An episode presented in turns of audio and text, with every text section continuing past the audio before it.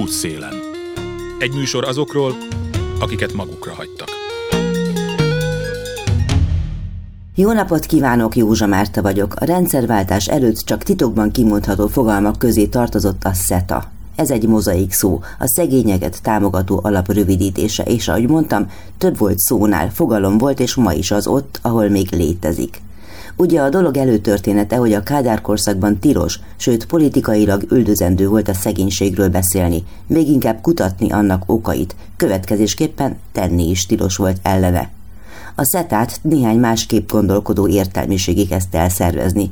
Esélyük sem volt arra, hogy legális keretek között tegyék, például azért, mert semmiféle jogi lehetőség nem volt akkoriban civil szervezet alapítására.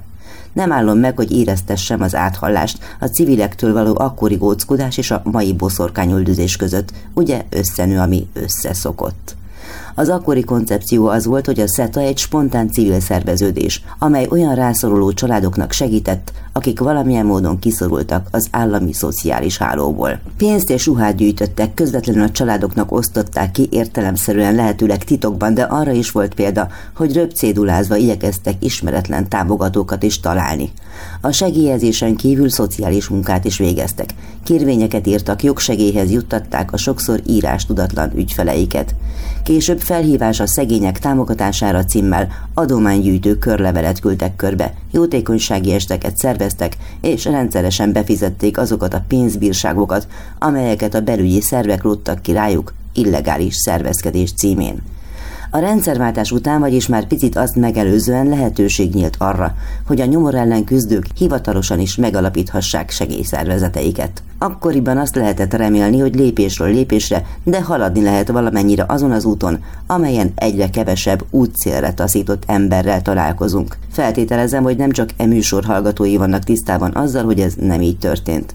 Bár a SETA egyike lett a számos szociális segítő szervezetnek a rendszerváltás után, van, ahol ez a szó mai napig nagyon sokat jelent mindazoknak, akik máshonnan nem igen remélhetnek segítséget. Egerben a szegényeket támogató alap helyi alapítványát 1989-ben alapították EGRI szervezetek, többek között az EGRI Szociális Unió.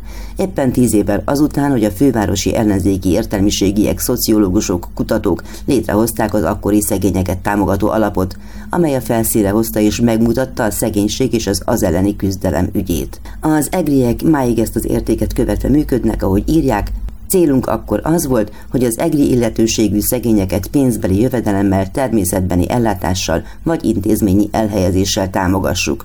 Megállapítják, hogy az elmúlt több mint 30 évben a problémák nem szüntek meg és nem is enyhültek, sőt, egyre kilátástalanabb és mélyebb a szegénység, a kirekesztettség, nőnek a társadalmi egyenlőtlenségek, ami mögött összetett folyamatok állnak, illetve azt is leszögezik, hogy a rendszerváltás utáni kormányok nem vállalták fel a szegénység, a tartós társadalmi hátrányok valódi kezelését. Útszélen. A Facebookon olvasom a napokban a következőket. Szomorúan és mély csalódással adjuk hírül, hogy a Béke utcai közösségi házunkban november 11-én éjjel betörtek. Oda, ahol naponta tartjuk a gyerekeknek a foglalkozásokat, a felnőtteknek segítünk ügyeik intézésében, és naponta 70-75 ember veheti át meleg ebédjét. A betörők számunkra jelentős, közel félmilliós kárt okoztak, betörték a terasz és az irodaajtunkat, feltörték a külső pavilon raktárait, feldultak és szétdobáltak mindent. Laptopokat vittek el, amiben a telepi körülmények között élő gyerekekkel tanultunk, kerékpárt, foglalkozási eszközöket és szerszámokat, amelyel az alkotócsoportban dolgoztunk a gyerekekkel és a fiatalokkal. Sőt, elvitték azokat az élelmiszereket és édességeket is, amelyek a gyerekek uzsonnáját, vacsoráját és napi jutalmát szolgálta volna. A rendőrség keresi a tetteseket. Segítségre van most szükségünk, hogy pótolni tudjuk viszonylag gyorsan veszteségeinket, és folytatni tudjuk a mély szegénységben élő gyerekekkel a munkánkat. Szívesen fogadunk édességet, tartós élelmiszereket, liszt, vaj, lekvár, krumpi, tej, sajt, tojás, rizs, stb. és pénzbeni támogatást is. Számlaszámunk 101 03 513, kötőjel 475 45 529, kötőjel 000001. Ennek kapcsán kereste meg az Egriszeta alapítóját, ő dr. Farka Zsuzsanna, a szegényeket támogató alap EGRI alapítványának elnöke, szakmai vezetője. Mielőtt elfelejteném, megkért arra, közeleg a Mikulás, szükségük volna minőségi édességre a gyerekeknek. Kezdjük a végén, és onnan haladjunk majd visszafele. Azt Jó. olvasom a Facebookon, hogy szörnyű dolgok történtek önöknél a napokban. Mi is történt? Egerben a Béketelep közelében 25 éve működik egy közösségi házunk, egy szettlement típusú közösségi ház, és ebbe betörtek. Először csütörtökön éjszaka, illetve tehát csütörtökön, igen, és akkor utána pedig még szombaton éjszaka, tehát kétszer is, és elvittek mindent. Mit jelent az a minden? Jó, Mi van ott? Így van, így van, tehát, hogy elvitték a laptopjainkat, amikkel a gyerekekkel dolgoztunk együtt, főképpen a digitális oktatás során, meg most minden délután tanodai foglalkozások vannak, tehát azokon mi azt használtuk intenzíven, elvittek kerékpárt, gyógyszereket, elvitték az összes élelmiszert, ami a gyerekeknek az uzsonnájául, meg vacsorájául forget elvitték a kéziszerszámainkat, foglalkozási eszközeinket, ezekről azt kell tudni, hogy ezek olyan kéziszerszámok, amikkel a gyerekekkel mi alkotócsoportban dolgoztunk, fúrtunk, faragtunk, különböző installációkat készítettünk, raklapbútorokat többek között, meg falovat, tehát ezeket a szerszámokat is elvitték, az édességet, az élelmiszert, vitaminokat, amit adományba kaptunk, és naponta adagoltuk a felnőttek felnőtteknek, meg a, gyerekeknek. Ezt fel lehetett becsődni, hogy anyagiakban mekkora ez a kár? Körülbelül egy millió forint, tehát a laptopok értéke, kerékpár, kéziszerszámok, élelmiszer, igen. Mi történt, amikor ezt észrevették? Mondjuk túl azon, hogy nyilván értesítették a rendőrséget, tehát gondolom felbojdult ott a béketelep élete, vagy legalábbis kiestek azok a rutinok, amelyeket általában végezni szoktak. Hát az első betörés után úgy gyorsan talpra álltunk, tehát pénteken reggel volt helyszínelés, délelőtt kitakarítottunk, összepakoltuk, befóliáztuk az üveget, üvegesnek szóltunk, és délután már tartottuk a, a foglalkozást a gyerekeknek, leginkább azért, mert ugye hétfőre készültünk, meg volt, aki hétfőből matematikából dolgozatot írt, szombat délelőtt megtartottuk a obisoknak a mesefoglalkozást, meg a Lego volt, de hétfőtől bezártunk, tehát hogy vasárnap éjszaka történtek után. Mi történt vasárnap éjszaka? Hát vasárnap éjszaka ismételten betörtek, és akkor elvitték még a, a maradék dolgokat. Akkor ütték el a nagy tévét, amivel a laptopok össze voltak kapcsolva, akkor újabb három laptopot elvittek, akkor ilyen maradék dolgokat, hogy patogatott kukorica, meg a vitaminok, igen, tehát azt egyszerűen kiszakították a falból, és akkor ez engem rendkívül mélyen és érzékenyen érintett, és hogy valamiféleképpen itt vissza kell jelezni az embereknek, tehát hogy hétfőtől lemondtuk a napi melegebédet, meg most úgy van, hogy lemondtuk a foglalkozásokat is. Mennyire érzik, érintette érzékeny ez a közösséget, mennyire rázta meg őket, hogy ez történik, és éppenséggel, hogy náluk, mi gondolom, hogy ez a ház ez gyakorlatilag sok embernek volt otthona, egyébként mennyinek is, tehát hogy hányan járnak oda rendszeresen gyerekek? Elég sokan. Tehát, hogy ugye eleve az, hogy naponta 70-75 adag melegételt közvetítettünk, és hát hetente Ugye nem minden gyerek jár minden nap, de hetente 60-80-100 gyerek is megfordul nálunk a különböző foglalkozásokon. Nyári időszakban meg még több. Akik most nem kapnak ebédet? A felnőttek, hát a gyerekek az óvodában meg az iskolában kapnak, de nem kapnak uzsonnát meg vacsorát.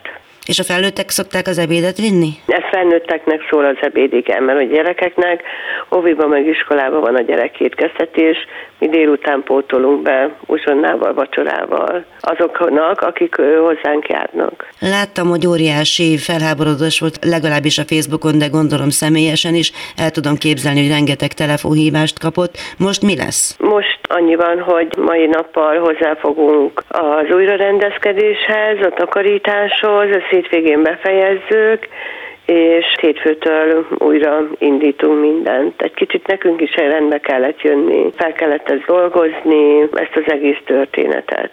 Többen adakozást is indítottak, ez hogy áll? Nagyon sok mindenkitől kaptunk, főképpen pénzbeli támogatást, körülbelül 300 ezer forintnyi jött össze, amelyekből az eszközöket szeretnénk pótolni. Egy magánszemélytől kaptunk egy jelentősebb összeget, 200 ezer forintot kaptunk, és ugye abba állapodtunk meg, hogy ebből a pénzből több hónapon keresztül tudjuk a hozzánk járó gyerekeknek a minőségi étkeztetését biztosítani. Most van folyamatban, hogy az önkormányzattól is kapunk pár százezer forint támogatást, amiből az eszközöket tudjuk részben pótolni. Picit mutassa be nekem, hogy mi az, hogy az EGRI béketelep. Az EGRI béketelep eredetileg egy tradicionális falusi cigánytelep. A 19. század végén alakult ki. Azért mondom, hogy falusi, mert felnémet 1961-ig önálló település volt. 61-ben csatolták Egerhez, és akkor így most Egernek egy külső város része.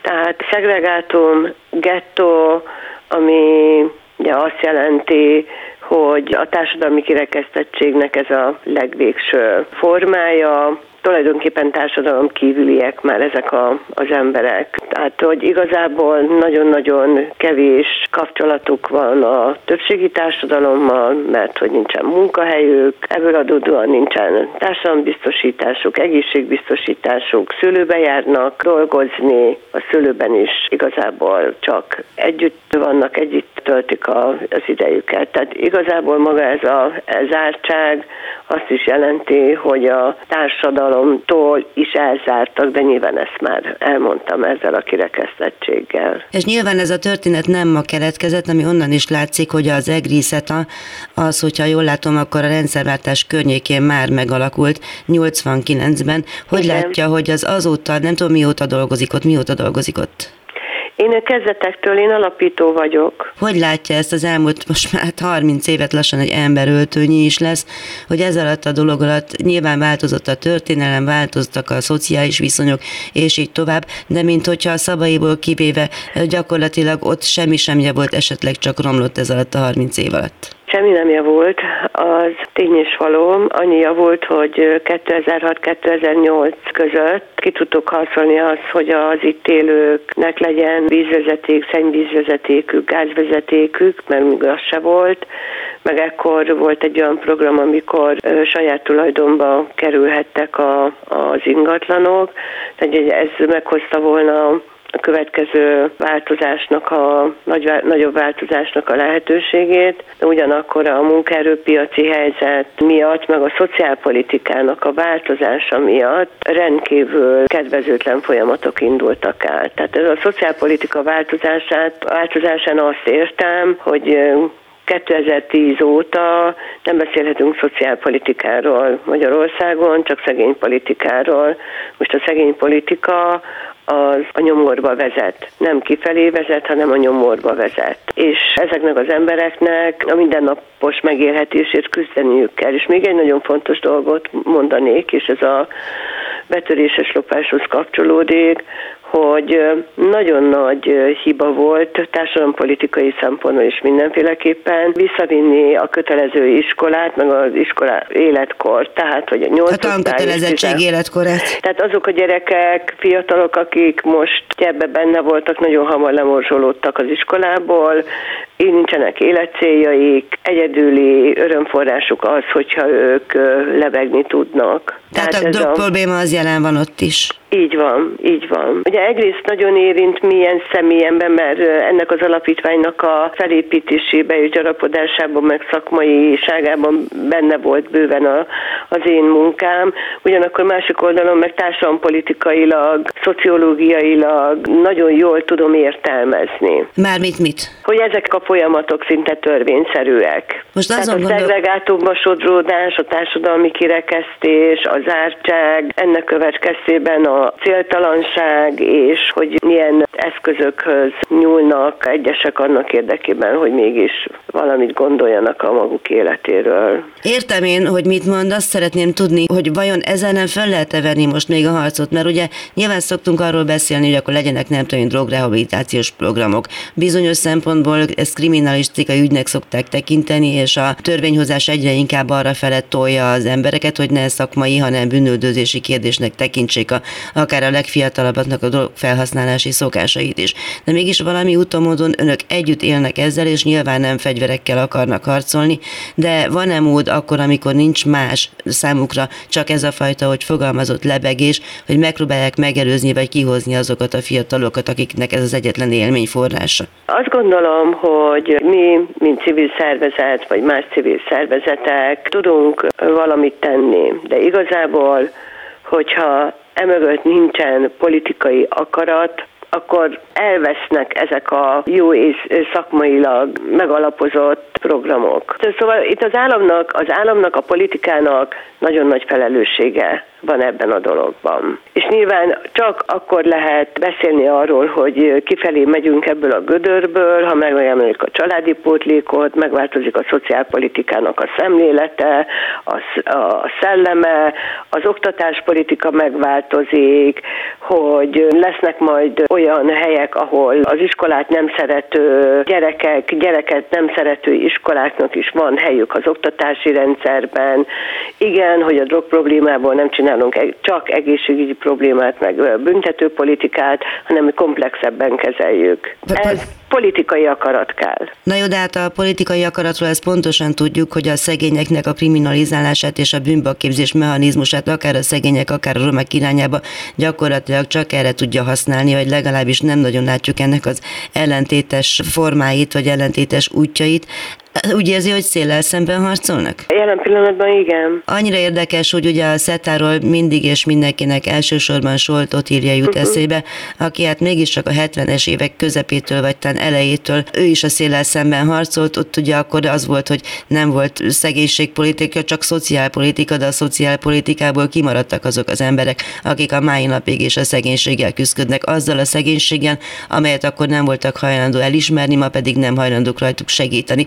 Szóval ugye ezt a folytonosságot, ezt valahogy, hát hogy is mondjam, egyrészt, hogy mi a véleménye erről? Ez, ez egy szomorú történet, vagy csak egy tanulságos történet? Mi esetünk? Hát igen, meg amit ön lát, hát végül is a 30 év alatt gyakorlatilag gondolom, hogy csomó mindent átgondolt. Ez tragédia. A kormányon lévő hatalomnak a szociálpolitikai gondolkodása, az rendkívül rossz. Nem lehet így bánni az emberekkel, nem lehet így bánni magyar állampolgárok százezreivel vagy millióival, ahogy a jelenlegi kormány bánik. Ugye társadalompolitikában is nagyon fontos, hogy ennek nagyon-nagyon súlyos következményei lesznek de már most súlyos következményei vannak, és egy év múlva, két év múlva, öt év múlva, tíz év múlva még súlyosabb következményei lesznek. Itt lesz egy tanulatlan, munkára alkalmatlan tömeg, iskolázatlan tömeg, amivel nem tudom, hogy mit tudunk majd kezdeni akkor. Hát meg a jövőkép szerintem az is megér egy misét, hogy semmifajta jövőképet nem tud nyújtani, tehát olyan falvakban, ahol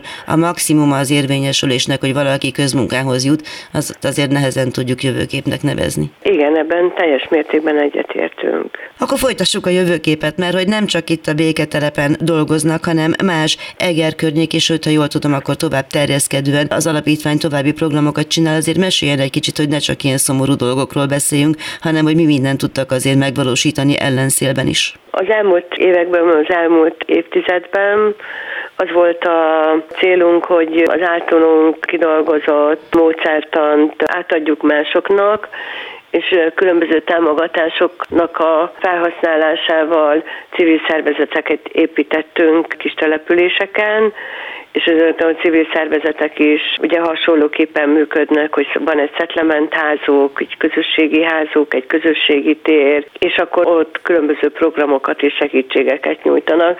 Tulajdonképpen pótolják a szociális alapellátást. Megmagyarázzál nekünk azt a szót, hogy mi az a szetlementház? Az angol száz szociális munkából ered a szetlementház. Az első szetlementházak tudomásom szerint Londonban működtek, ami arról szól, hogy nem az ott dolgozók határozzák meg a szolgáltatásokat, hanem az igénybevevők jönnek a gondjaikkal, problémáikkal, és azokra kapnak választ. Tehát tulajdonképpen az igénybevevők alakítják rugalmasan a szolgáltatásokat, amire nekik ugye szükségük van, azt szeretnék. Másrészt pedig az is fontos, hogy ők maguk részt, vennek, részt vesznek a szolgáltatásoknak a nyújtásában, tehát nálunk nagyon sokan önkéntes munkában segítenek nekünk, főznek, takarítanak, részt vesznek gyerekprogramoknak a lebonyolításában, akár apukák, akár anyukák, de még lehetne sorolni, tehát önkéntesen részt vesznek. A harmadrészt pedig arról szólnak ezek a szettlementházak, hogy ja, ez a legfontosabb jellemzője, hogy betelepülünk valahova. Tehát nem azt várjuk, hogy majd az emberek, a szolgáltatási igénybevők, ők jöjjenek hozzánk, mondjuk 5 kilométerre, vagy 10 kilométerre, vagy a másik, a város másik végére, hanem maga ez a közösségi ház. Oda települ, ahol a szolgáltatást igénybe vevők laknak, ez hogy néz ki? Hát úgy néz ki, egy... hogy mi, mi körülbelül 60 méterre van a mi épületünk a béketeleptől. És akkor oda megy néhány ember, és azt mondja, hogy? Hát azt mondja, hogy önéletrajzot szeretne. Azt mondja, hogy akkor most keresünk munkahelyet. Most azt mondja, hogy akkor a villanyóráját diktálni kellene. Hogy akkor le akarja cserélni a villanyóráját kártyásra. Hogy akkor most a gyerekével ilyen és ilyen gond van, hogy akkor most a Covid oltásra ő bejelentkezne, ez tavasztól így ment, hogy akkor segítsünk neki regisztrálni, hogy hosszú a haja egy gyereknek, nincs pénze fodrászra, lenyírjuk a haját, hogy most matematikából kéne korepetálni, most természetismeret. A hivatalos ügyek elintézésében is feltételezem, hogy rengeteg segítséget igényelnek. Persze, persze, igen. Tehát, hogy különböző támogatásoknak a kérése, végrehajtásoktól kezdve minden, minden. Mennyire sikerült beépülniük? Ugye szokták mondani ezt a hasonlatot, hogy beépült, mint a villanypúzna egy településbe, település látványképébe, hogy hogy gondolják, hogy megvan-e ez a kölcsönös bizalom? Szerintem megvan, abszolút mértékben. És egy ilyen fajta mondjuk rablás, ami történt, az esetleg meg rémiszti az ott lévőket, vagy nem is tudom, hogy értékelik. Például kaptak-e segítséget, felajánlottak az ott lakók segítséget abba, hogy mit tudom én, odébb rakjunk valamit, vagy megjavítsunk valamit? Nagyon szerettük volna, tehát hogy, illetve nem is jutottunk el idáig, de nagyon-nagyon sok információt kaptunk az eseményről, ami a rendőrségnek a a munkáját nagy mértékben segítette. Túl azon, hogy ott tartunk, hogy a legszegényebbeket rabolják ki, és évtizedek óta felépített munka eredményét hordják el akárkik, számomra ennek a beszélgetésnek az egyik legtanulságosabb mondata az, hogy dr. Farkas Zsuzsanna, a szegényeket támogató alap EGRI alapítványának elnöke, szakmai vezetője azt mondta, 2010 óta nem beszélhetünk szociálpolitikáról, csak szegénypolitikáról, és az a nyomorba vezet. Az alapítvány számlaszámát visszahallgathatják itt a műsorban, de ajánlom, hogy látogassanak. Útszélen. Józsa Márta vagyok, mindjárt jön az ígért beszélgetés a segélyezés vámszedőiről, de előbb egy percre térjünk még vissza dr. Farkas Zsuzsanna, a szegényeket támogató alap EGRI alapítványának elnöke, szakmai vezetője gondolataihoz. Úgy éreztem, meg kell kérdeznem tőle, hogy ennyi idő után ő is tapasztalta-e, hogy a segélyezésben sokan az üzletet látják miközben jól ismerjük azt az állami érvelést, hogy sokan a segélyért nem dolgoznak, meg hogy elherdálják a segélyeket, a mostani kurzus hasonló szlogenekre alapozva kurtította meg a szegényeknek, vagy mondjuk a munkanélkülieknek való járandóságát. Ugyanezek az érvek köszönnek vissza akkor, amikor több mint egy évtizede nem emeli a kormány a saját jogon járó családi pótlékot és így tovább. Ugyanakkor azt is tudni, hogy a nagy nemzetközi segélyszervezetettől kezdve sokszor van botrány abból, hogy a segélyszervezetek időnként a kiosztott összegeknél nagyságrendekkel többet zsebelnek be a karitatívnak mondott tevékenységükből. És ez nem minden, mondja dr. Farka Zsuzsanna, aki nem foglalkozik segélyezéssel, de látja, és látja azt is, hogy a nincstelenek kihasználását már iparágnak is lehet mondani, hiszen például velük végeztetnek nehéz és rosszul fizetett munkákat, amelyekért nem csak anyagi, társadalmi megbecsülés sem jár. Hallanak a hallgatók majd egy beszélgetést az átlátszó egyik munkatársával, aki azt derítette ki, hogy rengeteg segélyszállítmány mögött, amelyeket megpályáznak, különfajta umbuldák vannak. Az a kérdésem, hogy ön tapasztalta olyat, hogy vannak olyan cégek, hogy esetleg pályázatok, amelyek megpróbálnak visszaélni azzal a helyzettel, hogy valakik a szegények között vannak, és mondjuk drágábban szerzik be számukra a dolgokat, vagy pedig olyan pályázatok, ahol gyanús, hogy valakik lehúznak pénzeket belőle? Én az egész népkonyhát ilyennek tartom egyébként. A népkonyhai támogatást meg rendszert ilyennek tartom. Nekem konkrétan nincsenek ilyen információim, mi nem kapcsolódunk semmifajta segélyszervezethez, és nem is kívánunk. Van egy gyanúm, hogy egy ilyen kis egyháznak volt itt folyamatosan valami osztás, ezt a, a mi ügyfeleinktől tudjuk már, hogy ők is elmennek oda, hogy csak kapnak valamit. Konkrétan nem tudnék így megnevezni senkit sem. Nem is kértem, hogy megnevezze, csak igazából a jelenségre akartam rákérdezni, hogy el tudja képzelni azt, hogy mondjuk valaki nyer egy uniós pályázatot, mondjuk egy önkormányzat vagy egy nagy cég, amit segélyosztásra nyer, és akkor utána pedig hát olyan cégekkel pályáztatja meg, akik bizony egy részét ennek a pénznek zsebre teszik. Én bőven el tudom képzelni, hogy ne. Tehát ezek a túlárazások még abban a szakmában is jelen vannak, ahol leginkább a szegényekre kéne figyelni. Persze, hát a szegényeken nagyon sok mindenkinek van haszna. Na, vegyük az építőipart, vegyük akkor a mezőgazdaságot, vegyük a szőlészet, borászatnak az ágazatát. Tehát, hogyha nem lennének szegények, meg kirekesztettek, akkor nem lenne, aki leszedje a szőlőt, meg elmossa a boros üvegeket. Szóval ez bőven belefér, tehát nagyon-nagyon sokan nagyon-nagyon jól élnek a szegényeken. Útszélen.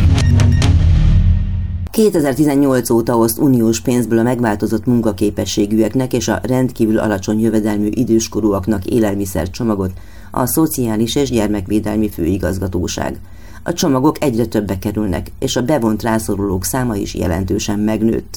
Az átlátszó.hu gyűjtése alapján az élelmiszereket olcsóbban is be lehetett volna szerezni, és vannak benne olyan árucikkek is, amelyeket szakértők szerint célszerűbb lett volna mással helyettesíteni, írt a Segesvári Csaba januárban az átlátszón. 6-10 kilós csomagokról van szó, erre költhetnek el közel 10 milliárd forintot 2023-ig uniós pénzből. Ilyesmik szerepeltek a csomagokban, egy liter tej, egy kiló kristálycukor, negyed kiló méz, háztartási keks, rizs, száraz tészta, kukorica és zöldborsó konzerv, sárga borsó, finomított napraforgó étolaj, baromfi májkrém, marha májkrém, kakaópor, gyümölcskonzerv, gulyáskrém és sűrített paradicsom.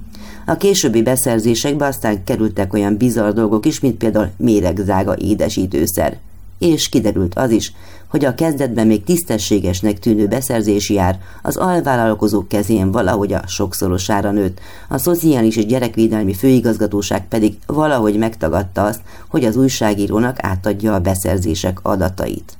Kiderült mellesleg az is, hogy sokan nem állták meg azt sem, hogy másként a saját népszerűségük növelése érdekében csapolják meg az uniós forrásokat. Úgy ismerős a segélyosztásokkor vigyázban álló és mosolygó képviselőképe. A lap perre ment a közérdekű adatszolgáltatást kérve és nyert. Első fokon lesöpörte a bíróság a Szociális és Gyerekvédelmi Főigazgatóság védekezését, amelyel megtagadta, hogy kiadja a portálnak a keret megállapodás kötelező elemeként jegyzett szerződéses táblázatot. A bíróság szerint közérdekből nyilvános adat lévén nem minősül üzleti titoknak. Segesvári Csaba, az átlátszó.hu újságírója voltak éppen egy mindenki számára jól látható iskolai hirdetés nyomán kezdett el kutakodni. És ahogy mondani szokták, talált süllyedt. Most arra vár, hogy végre hozzájusson a kiperelt adatokhoz és folytassa munkáját. Az a hír, hogy pert nyertetek, mert nem titkolhatják a szegények élelmezésére költött szerződés részleteit, tehát ez a hír, de mi a háttere? Gyakorlatilag hol kaptatok gyanút arra, hogy bizonyos típus uniós pénzek nem oda jutnak, ahova kellene, vagy nem úgy jutnak, ahova kellene? Ugye az első cikket azt idén januárban írtam, arról, hogy a Szociális és Gyermekvédelmi Főigazgatóság 2018 óta futtat egy programot, aminek az a lényeg, hogy unió, uniós pénzből szegényeknek, szegénysorsú embereknek élelmiszer csomagot juttatnak. Ugye ez az egész program úgy nézett ki, hogy 2018-ban 10 milliárd forintos keretszerződést kötöttek három céggel, hogy minden évben csomagot állítsanak össze. Az látszódott, hogy a, az első időszakban az összeállított csomagok, aminek az ára egyébként tartalmazza a kiszállítást is, az körülbelül annyiba került, mint amennyire a piacon egyébként egy hétköznapi ember beszerezhetné. Tehát valójában nem volt se drágább, se olcsóbb, viszont hogyha azt nézzük, hogy benne volt már a szállítási költség is, akkor azt mondom, hogy ez egy, ez egy vállalható, vállalható történet, ezzel nincs is semmi baj. Igazából akkor kezdett megváltozni minden, amikor 2018-ban az egyik pályázót, aki egyébként a keretszerződésbe szerepelőt kizárták, és onnantól kezdve elszabadultak az árak. Jellemző módon kik pályáztak erre a dologra, tehát civil szervezetek, vagy intézmények, vagy hogy lehetett, hogy működött ez? Nem, ezt a Szociális és Gyermekvédelmi Főigazgatóság írta ki a közbeszerzést, és három céggel szerződtek, tehát minden a Gyermekvédelmi Főigazgatóságon keresztül történik. Tehát amikor minden évben ők egy új csomagra írnak ki közbeszerzést, akkor azt ők intézik. Ők intézik azt, hogy kik kapják, kik kapják a csomagot, és ők intézik azt is, hogy hova, mely régiókba jussanak el. Igen, látom, hogy ezek zömmel BT-k vagy KFT-k. Ez gyakorlatilag a pályázatban nem is lehetett volna ezt másként intézni. Arra gondolok, hogy az ilyesfajta segélyek beszerzésére vannak azért nagyon régi és nagyon gyakorló civil szervezetek is, vagy ez kizárók volt? Nem volt erről szó benne. Szerintem azzal semmi probléma, hogy gazdasági társaságokat bíznak meg azzal, hogy pályázzanak élelmiszercsomagok beszállítására. Ezek mind olyan cégek, akik részt vettek ebbe a közbeszerzésbe, akik valóban jelentős forgalommal bírnak élelmiszeripari piacon jelenlévők, vagy nagykereskedők. Tehát ez, ez önmagában nem okoz problémát. Ami probléma szerintem, hogy amikor kiírták a közbeszerzést, akkor egy listát kellett összeállítani a pályázóknak, amit most ugye jelenleg a perbe ki kell adni a Szociális és Gyermekvédelmi Főigazgatóságnak, ami arról szól, hogy az egyes termékeket ők milyen áron szállítják a főigazgatóságnak. Ugye, amikor összeállít a főigazgatóság egy csomagot, mindig ugyanazokból a tételekből lehet választani, Magyarán, hogyha 2018-ban az egyik cég vállalta, hogy mondjuk lisztet 100 forintért szállít, akkor annak látszódnia kell a közbeszerzéseken, hogy az, az valóban annyi. De ezek a csomagok miután egy szereplőt kizártak, jelentősen megdrágultak, két-háromszoros ára nőttek. Gyakorlatilag ezzel nem volt kifogása a pályáztatónak? Nem, semmi, semmi kifogás nem. Ő mindig újra nyitotta a közbeszerzést, mert ez úgy működött, hogy ugye keretszerződésben csak ez a három pályázó, majd csak kettő pályázó vehetett részt, és gyakorlatilag amikor újra nyitották a közbeszerzést, ők adtak egy árat, a háromból ugye ketten maradtak, az egyik adott egy magasabb árat, a másik egy alacsonyabbat, és az alacsonyabbat elfogadták. Mit lehet tudni, hogy néz ez ki számokban, hogy nagyjából hány emberhez juttatnak el élelmiszercsomagot, és nagyjából mit tartalmaznak ezek a csomagok?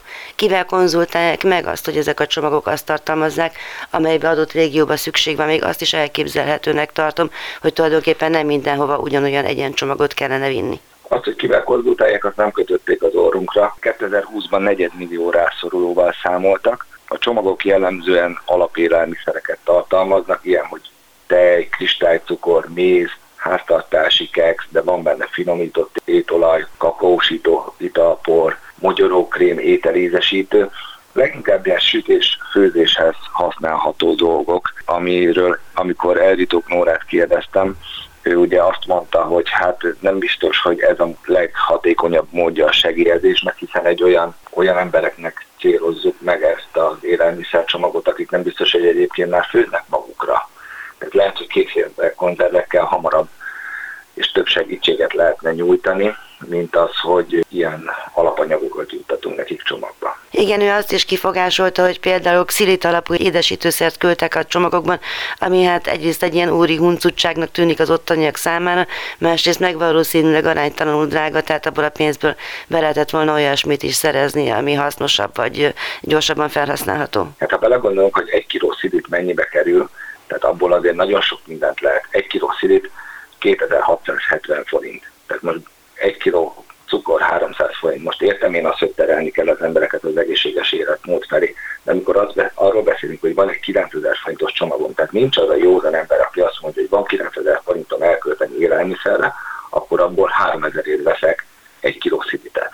Tehát ezek nem életszerű dolgok. Arról nem is beszélve, hogy tudtam, a xilit az nem egyszerűen nem egészséges élelmiszer, hanem cukorpótló, de hát ez most már lényegtelen a táj szempontjából, hanem hogy mit lehet sejteni, mi van a dolog hátterében, mert oké, okay, 17-ben még normálisan működött a dolog, aztán kizártak egy pályázót, és 18-tól elkezdtek a dolgok nagyon megdrágulni, és adott esetben értelmetlenségeket is küldtek a rászorulóknak, de mi lehet e mögött, mit lehet sejteni? Két dologra lehet gondolni. Az egyik az, hogy a a keretszerződés tartalmazza azt, hogy legfeljebb a KSH által jelzett inflációval lehet az árakat növelni. Ez három év alatt ha a kommunában nézzük, se írja a 10%-ot, ezek a csomagok ezek 300%-kal drágultak. Most két lehetőség van. Az egyik az, hogy a KSH nem tudja, hogy Magyarországon mennyire drágulnak az élelmiszerek, az is egy beszédes dolog. A másik az, hogy ezek a nagykereskedők jelentős haszonra tesznek szert. Ugye amiért mi pereltünk, az az a táblázat, amit eredetileg ők megfogalmaztak, hogy mely élelmiszer mennyibe került. Hogyha ezt a táblázatot a gyermekvédelmi főigazgatóság kiadja, és mivel kiadta azt, hogy melyik csomagban mi került, ezért pontosan lehet látni, hogy melyik tétel hogyan drágult az évek alatt. Innentől kezdve meg csak arra lehet gondolni, hogy fölpörgették, hogy a pénz hamarabb elfogjon, viszont kevesebb emberhez fog így eljutni az egyébként uniós pénzből finanszírozott csomag. Láttátok-e annak nyomát, hogy ezek a csomagosztásokra esetleg rátelepült volna a politika? Most gondolok arra, hogy azzal villogtak egyes képviselők vagy önkormányzati személyiségek, hogy ez valamilyen szinten ők viszik ki neki köszönhető. Tehát minden ilyesmit szoktak használni a saját fényezésre, ennek láttátok-e nyomát? Engem meglepett, hogy Szegeden az egyik Fideszes önkormányzati képviselő osztogatta ezeket a csomagokat a háttérbe a, a Szociális és Gyermekvédelmi Főigazgatóságnak az ászlójával. Tehát itt nem kell túl nagy konspirációra gondolni, tehát az emberek úgy vannak vele, hogy a helyi önkormányzati képviselőtől kapják, akkor az biztos ő intézte. Olyat nem láttam, hogy ellenzéki képviselőket esetleg elhívtak volna ilyen eseményre. Gyakorlatilag ebből a fajta kommunikációból azt lehet leszűrni, hogy igen, tehát a kormánypárt az ilyen típusú szociális pénzeket is kvázi saját kampányolására használja föl.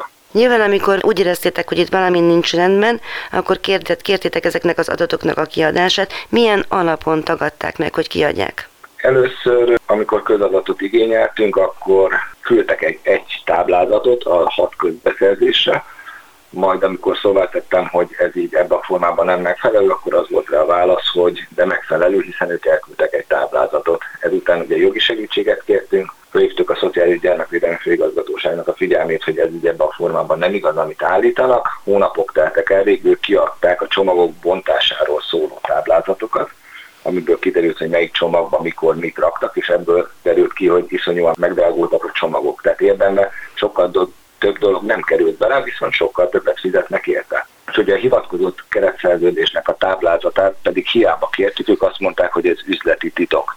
Ugye emiatt indult per a fővárosi törvényszéken, ahol kimondta a fővárosi törvényszék, hogy uniós pénzek elköltésénél nem lehet arra hivatkozni, hogy üzleti titok, hiszen ennek a szerződésnek ez egy szerves része. És a titokgazdák mit mondtak erre? A titokgazdákra hivatkozott egyébként a főigazgatóság, hogy a cégek nem járulnak hozzá, hogy kiadják, de hát a, tehát ebben az esetben nem lehet hivatkozási alap. Tehát a bíróság szerint ilyen nincsen, ki kell adni, ugyanis uniós pénzt, tehát közpénzt költenek el, tehát ilyenkor nem lehet titkolózni, tehát vállalják, igenis vállalják föl, hogyha ők ezen nyerészkednek és sokat keresnek, adják ki a táblázatot, és abból egyértelműen ki fog derülni. Mi lesz most? Mert a táblázat, ha jól gondolom, még nincsen a kezetekben. Hát még nem tett le a 15 nap, azért annyira nem sieti el a főigazgatóság a kiadását, meg is támadhatja a határozatot. Egyébként így is úgy is meg fogjuk nyerni. Az látszik, hogy az első cikk ugye januárban született, most novembert írunk, tehát ki fog derülni, hogy ezeknek a pénzeknek mi lett a sorsa, az is ki fog derülni, hogy milyen eredményt értek el azok a cégek, akik ez, ebbe a projektben részt vesznek, hiszen gazdasági beszámolók is meg fognak jelenni. Aztán mindenki leszűri belőle azt, amit gondol. A cégek kapcsán kiderült-e valami olyasmi, hogy van-e esetleg kötődésük akár párthoz, akár önkormányzathoz, akár valaki máshoz, mondjuk személyekhez? Ez egyelőre nem. Tehát egyelőre nem derült ki az, hogy ők miért és hogyan vettek részt. Az egyik céggel tudtam beszélni korábban. Ő utalta arra, hogy azért ők vannak hárman, hogy ezeket az árakat kvázi manipulálni lehessen. Ő nem vállalta a nyilatkozatot, mert egyéb érdekeltségei vannak, semmi se lepődnék meg. Ja, tehát ez egy olyan típusú verseny, ahol az egyes, egyes szereplők csak azért indulnak el, hogy a másik kettő nyugodtan megnyerhesse, azt véled? Gyakorlatilag igen, erre nekem. Most mi lesz akkor, hogyha jó teszem azt előbb-utóbb, akár később, akár korábban megkapjátok ezeket az iratokat, akkor ilyenkor mi történik? Tehát például van-e, aki monitorozza ezeket a dolgokat, illetve ti hogyan folytatjátok a tényfeltáró munkát? Mi odáig terjed a hatáskörünk, hogy bemutatjuk, hogy ez a program ez mit tartalmazott, hogyan változtak az árak, bemutatjuk, hogy hogy próbálták eltitkolni, hogy milyen áron szerzik be a csomagokat, és azt jutatják el a szegényeknek, ezen túl mi nem terjedünk. Ha a politikusok úgy gondolják, hogy ezzel érdemes foglalkozni, akkor biztos ők majd lépni fognak. Mennyire gondoljátok azt, hogy ez a dolog valamilyen szinten állatorvosiló? Tehát akkor, amikor ti elkezditek ezeket a témákat kutatni, akkor mitől válik valami gyanúsá, és mennyire látjátok azt, hogy több ilyen gyanús dolog van, legfeljebb nem mindegyiknél igazolódik be az, hogy itt valami gáz van? Ugye ez az egész program, meg ez az egész kutakodás az onnan indult, hogy számos általános iskolának az ajtajára ki van ragasztva egy matrica, hogy ebbe az általános iskolába, ebbe a programba ők támogatást kapnak, és a nehezebb sorsú gyerekeknek csomagot osztanak. Ez pusztán kíváncsiságból indultunk el. Kíváncsi voltam, hogy ebbe a programba vajon sikerül-e az, hogy egy egyébként támogatható célra valóban úgy költsék el a pénzt, ahogy azt az ember elvárná. És az látszik, hogy amíg az elején nem zártak ki egy pályázót, addig az így történt. Tehát azt mondhatjuk, hogy valóban, amikor 17-18-ban elindult ez a program, akkor az uniós pénz arra ment, amire kitalálták. Tehát nem, kvázi nem lehetett belőle lopni, hiszen az árak azt mutatták, hogy szállítással együtt azon az áron tudták a csomagokat összeállítani és kiosztani, mint amit az ember egy nagy kerbe csak bevásárolni tud. De aztán miután kizártak egy embert, és ugye ez éveknyire kiderült, tehát 19-20, a 21-es közbeszerzések kellettek ahhoz, hogy kiderüljön, hogy itt valójában közben nagyon félresiklik az egész történet. Holott már nagyon sokan rájöttek az első év után arra, hogy itt tulajdonképpen sokkal több pénz van a sztoriban, mint amennyit addig kaszáltak belőle. Igen, csak ugye nem lehet mindig azt mondani már az első percben, hogy ezt el fogják lopni, mert az, az nem tehát tegyük fel azt, hogy ez egy jó program lehetne, és mégis kisiklik. De az elején hiába mondja ezt az ember, mert akkor nekiugranak, hogy menni mindenben csak a rosszat látjuk. Nem látjuk mindenben a rosszat de az, hogy az idő igazolja, hogy gyakorlatilag a szegényektől is ellopják a pénzt, ez egyszerűen elképesztő. Igen, meg nekem az is érdekes volt az a hivatkozás, a főigazgatóság hivatkozása, amiben gyakorlatilag megpróbálja a pandémiára és a járvány miatti védekezés költségeire kelni a költségeknek a megnövekedését. De gyakorlatilag ennek semmi köze hozzá. Tehát nagy kerekről beszélünk.